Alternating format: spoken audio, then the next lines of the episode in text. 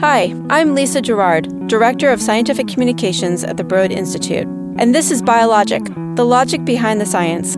Conversations with Broad researchers exploring what they do and why they do it. In this episode, we're exploring how the human genome varies in complex structural ways that affect our health. Beyond the more familiar single base pair insertions, deletions, or misspellings, huge chunks of our DNA can also be copied, deleted, flipped, or moved somewhere else in the genome. We're learning that studying these large scale changes can actually help us understand diseases such as cancer and schizophrenia. Scientists are developing new tools to help pinpoint these kinds of mutations and identify their effects.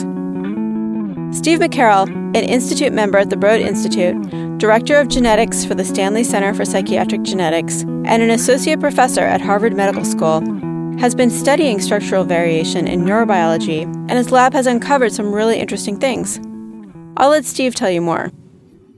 Today, much of genome variation is a known entity. And there are really good maps that scientists go to every day that tell us where all the genes are and what the variable letters in the human genome are.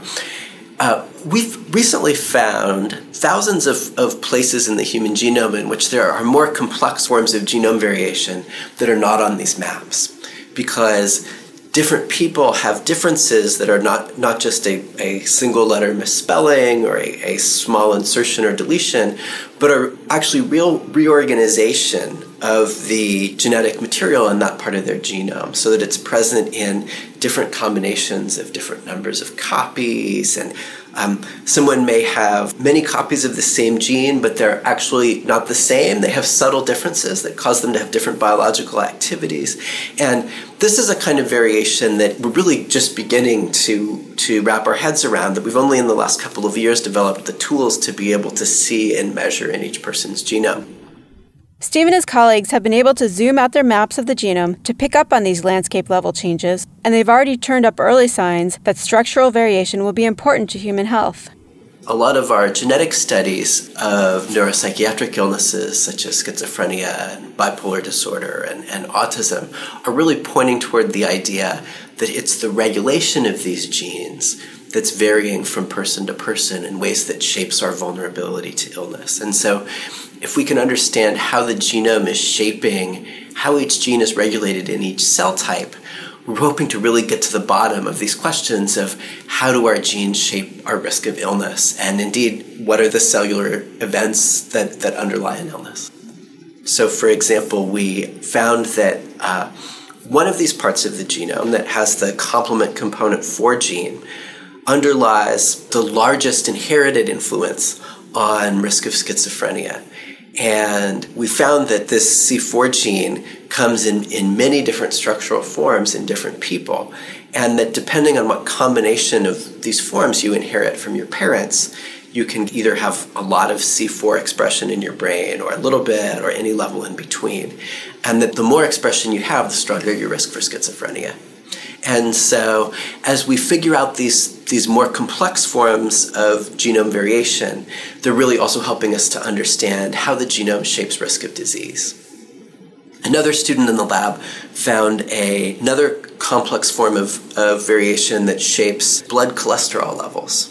And in fact, she found that there's a part of a gene uh, called the, the, haptoglobin gene. It's in, actually it encodes one of the most abundant proteins in our blood, where parts of that gene keep getting deleted in different people.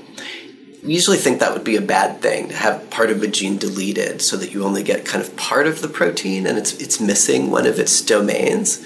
But actually, she found that these these deletions protect us from high cholesterol. Like many scientists, Steve took a winding path to end up where he is now, from a passion for math to a C. elegans lab to human psychiatric genetics. I asked him to tell us a little bit about how he got here from there.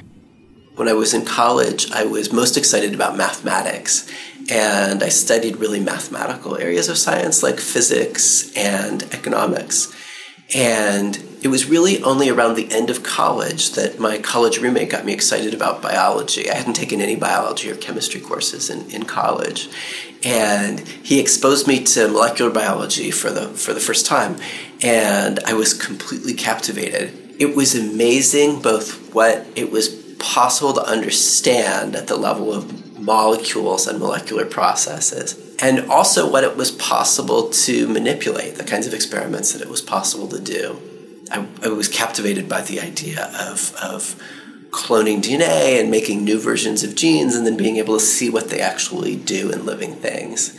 So I kind of I basically read my way into a new field and got into into PhD programs. So when I was working in uh, C. Elegans' lab in, in graduate school, it was actually Cori Bargmann's lab when it was at, at UC San Francisco those were not only my first adventures in worm genetics, but they were my first adventures in genetics, and in fact, my first adventures in biology.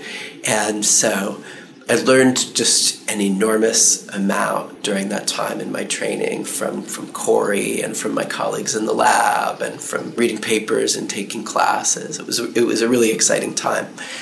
And yet at the end of it, I still hadn't found like the kind of science that I wanted to do like for my whole life and then I, I came out here to Boston to start a postdoc in, in human genetics with David Altshuler. And I remember even after my first week, just feeling like I had finally found my, my calling in life, like the thing that, that I really felt called to do. I just, I loved the questions in human genetics. I loved how you can see the effects of human genetic variation all around you in any room full of people. And I love studying natural variation. Variation not that we create in a lab, but that's actually part of the, the reservoir of genetic diversity that exists all around us. I think that it's endlessly fascinating and would be an exciting thing to study no matter what. But it doubles the excitement that studying it can also teach us about how disease works and lead us to new ways of, of thinking about how to treat disease. You can read more about Steve's work, including C4 and other research questions related to structural variation, at broadinstitute.org. You can also find other episodes of BioLogic at broadinstitute.org, as well as through SoundCloud, iTunes, Pocket Cast, and other podcast distributors. For The Broad, I'm Lisa Gerard. Thanks for listening.